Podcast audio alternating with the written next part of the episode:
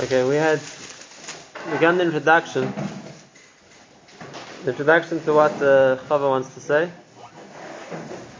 And the two points that he makes to explain what's unique about the Emunat Yisrael. The first is it's based on evidence which everyone saw.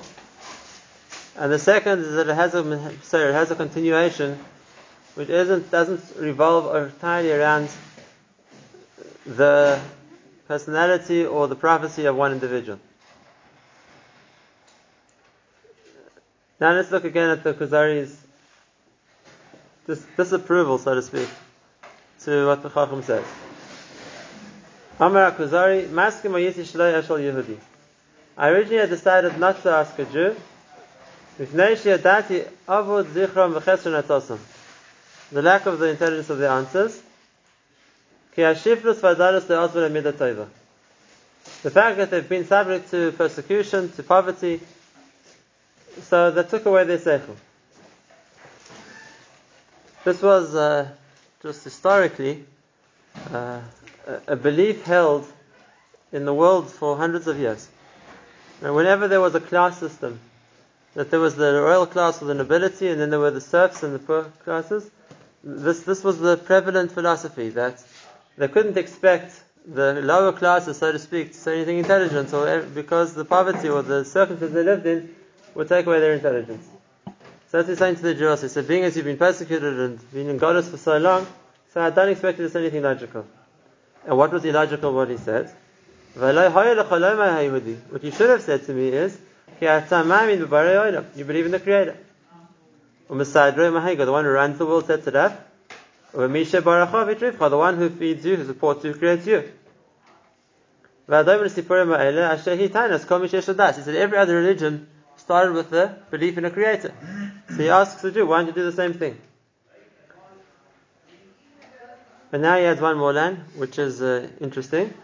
He says, because of that belief that there's a creator,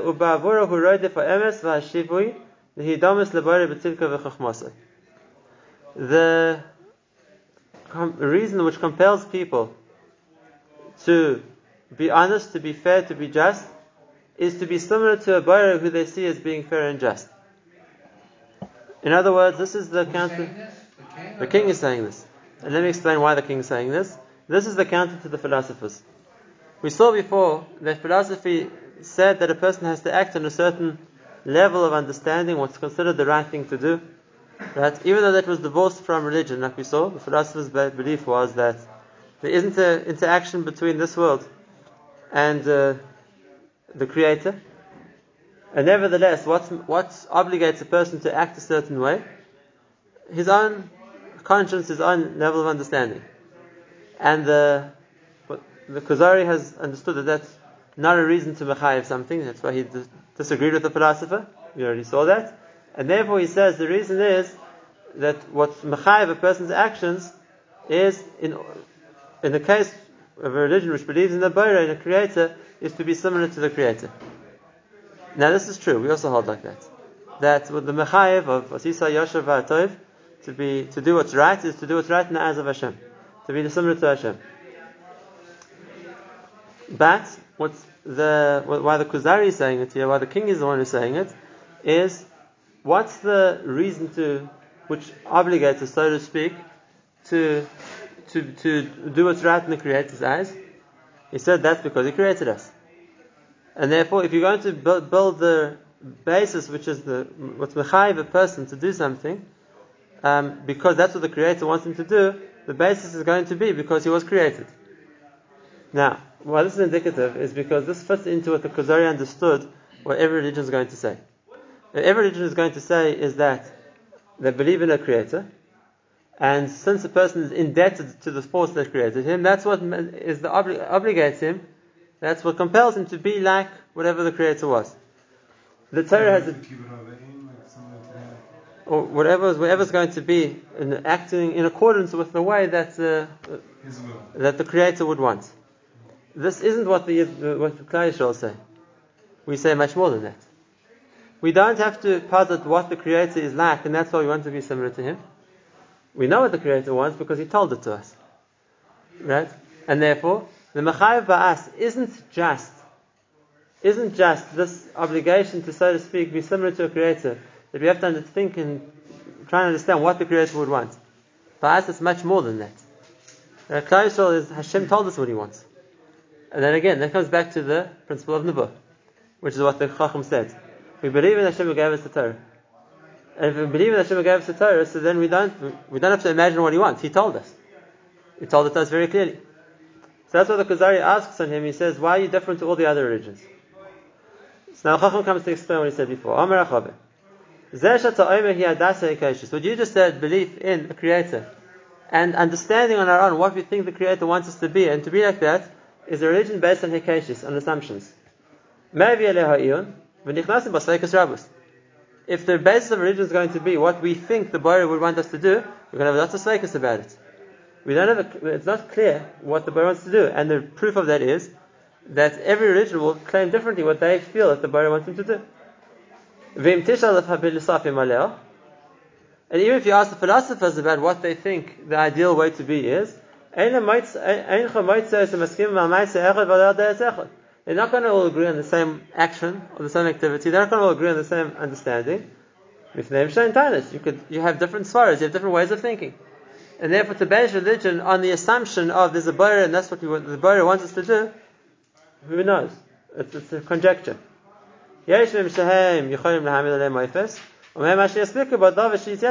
Sometimes they can prove it, sometimes it's just something which makes sense, it's, it's logical.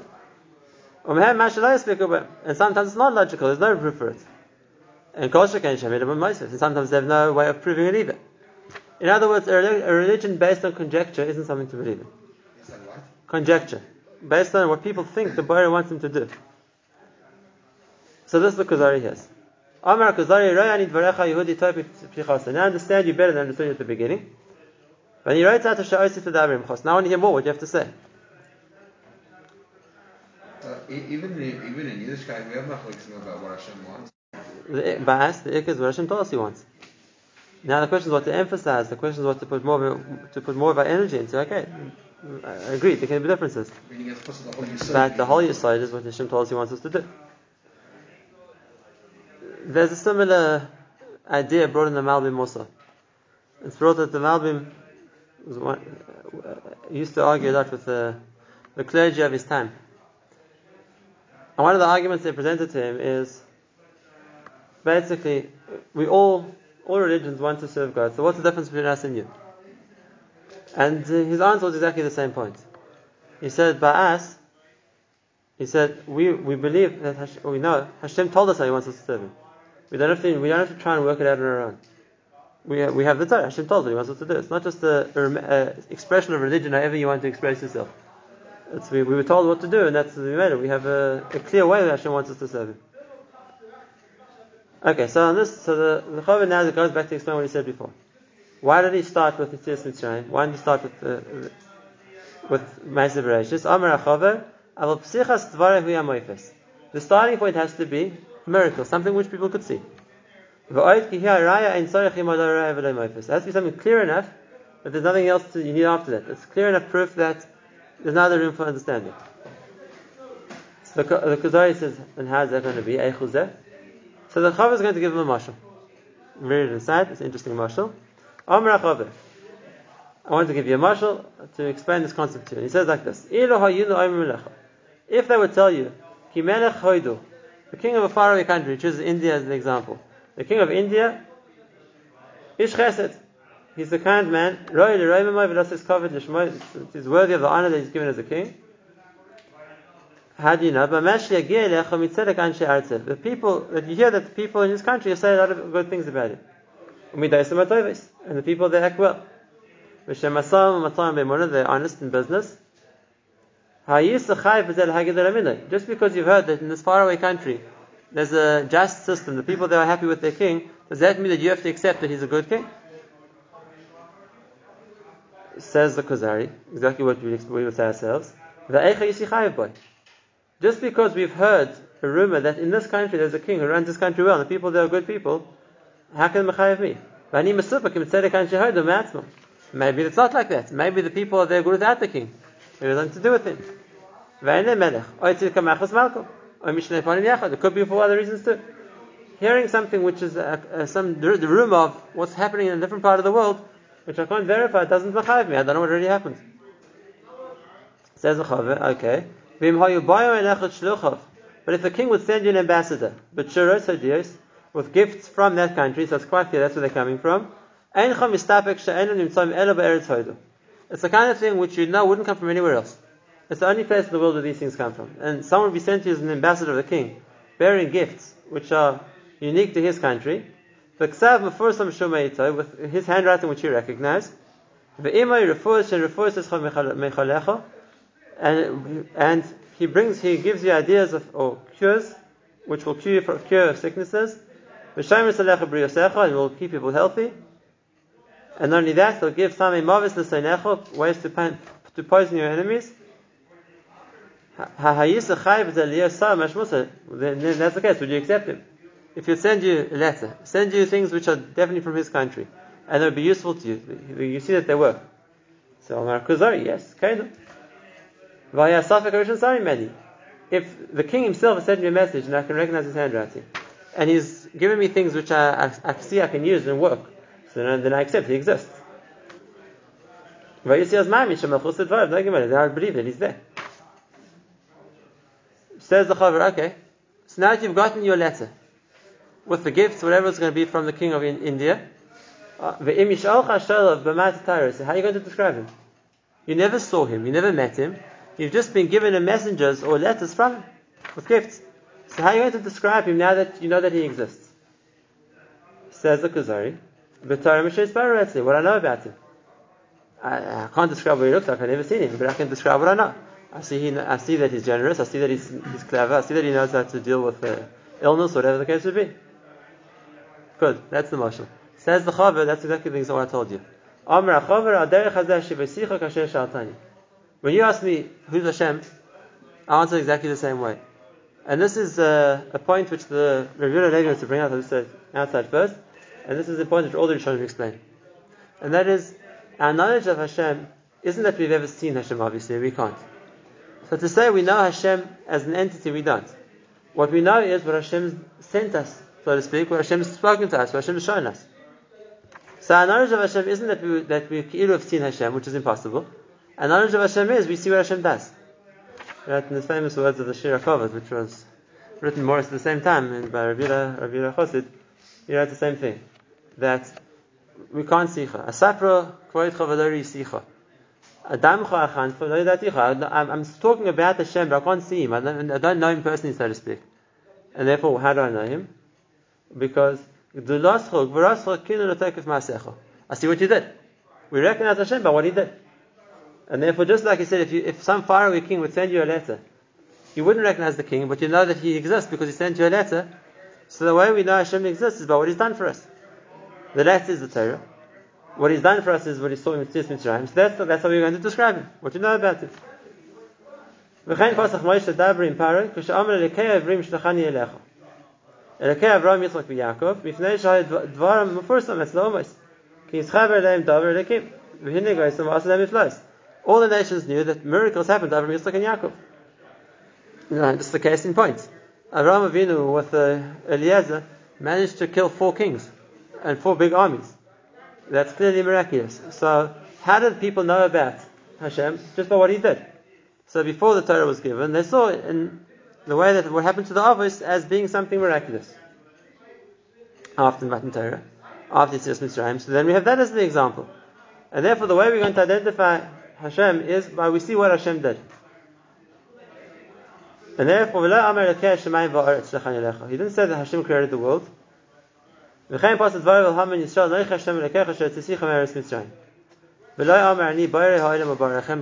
yesterday in Ezra. Rabbi Yehuda himself asked the question, why not?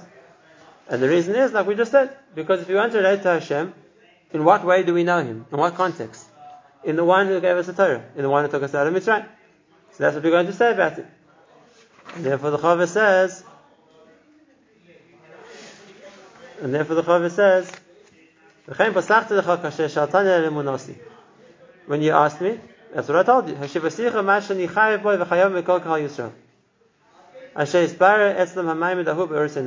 The whole Klal Yisrael who saw Yitzias Mitzvah, who saw Yitzias Mitzvah, who saw Matan Torah, was clear to them that's what Hashem did. So then you say, how do we know that's Hashem? Because you saw him. Once we have that original prophecy, then we have the Kabbalah, the Mesorah which comes from that. And what he means here is a point which is a often misunderstood point. Let me just explain quickly. And that is, you'll often hear that um, people are trying to prove, so to speak, Yiddishkeit based on Mesorah. You know, generation after generation, everyone passes the, the, tradition down to their children, and therefore we have a Mesorah going back thousands of years. And the counter argument is going to be that is going to be every religion goes back thousands of years. They also have a Mesorah. So what's the proof of a Mesorah? The Christians have a Mesorah going back to Yashka. The I don't know. Every religion has a, has a Mesorah going back to its founder. So what's the proof of Mesorah? And the answer is, and this is exactly what the Kuzari says over here. The Mesorah itself isn't the proof. The Mesorah itself is a way of accurately conveying what was then.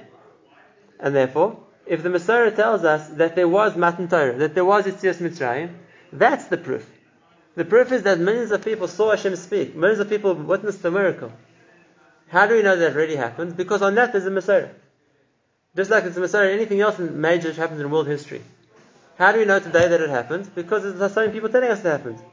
But okay, so we know it happened. What does that prove? If there's a Mesorah that 2,000 years ago there was a fellow called Yashka who claimed to be a, a Mashiach, whatever he was, that doesn't prove anything. It happened. Okay, we accept it happened, but it doesn't prove he's right. It just proved it happened. If there's a, any other religion has a Mesorah going back to its founder, whoever that might be, what he said or what he what he claimed to have been, okay, it happened. We're not arguing with that. It just doesn't mean it's right. What happened? He says there was such a person. There was a person called Muhammad. He didn't go around killing everybody didn't accept Islam. It doesn't. It, the facts are right. It just doesn't prove the religion's right. And that's what you said. Mesorah isn't the proof that Yiddishkeit's right. Mesorah is the proof that we're saying happened happened. And now that's the proof for itself. To claim Matan Torah happened is the proof that Yiddishkeit is right. When thousands of people could hear Hashem speak, that they all witnessed themselves coming out of Mitzrayim. If you're going to ask, how do we know that happened? That you have Mesorah for. And therefore, it's a two-step process. We have the Mesorah which takes us back in history to what happened then, and now is that a right or not a right? Like anything else in history, how do we know that there was a uh, Columbus discovered America? It's a Mesorah. It's been passed down. Does that prove anything? It tells us he discovered America. It's not a right to religion. It's just a right to a fact. The Mesorah takes us back to what was, and that's what this Kuzari says over here. The Kabbalah, the Mesorah, is like basically putting us back to what we saw then. And now the question is, what do we see then? And if what we saw then is a raya, it's a proof that Hashem did something which is miraculous, then that's what we're going to rely on. And that's, that's the end of the first argument, uh, or at least the first point that the, Chaver wants to say. This is some of we saw tonight, two points. The first point is that the reason he describes Hashem in terms of what Hashem did is because that's all we know. We can't describe Hashem in terms of what Hashem is. We can only describe it how what we've seen Hashem has done for us. And therefore the way he describes Hashem is in terms of what we saw. What we saw Hashem did for us. And now the Mesorah just tells us that what was, what, was claimed to have been seen was accurate. You can't make up a Mesorah like that. And therefore the Mesorah takes us back to that point that there were millions of people who saw Hashem speak, and that's right, Hashem spoke to them. And therefore you're going to know how you identify Hashem? You're going to identify Hashem, but we saw He did.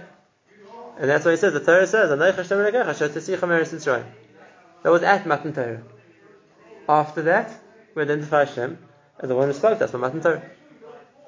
That, that becomes the, the point of information which we're going to work with. Is it correct? Is it correct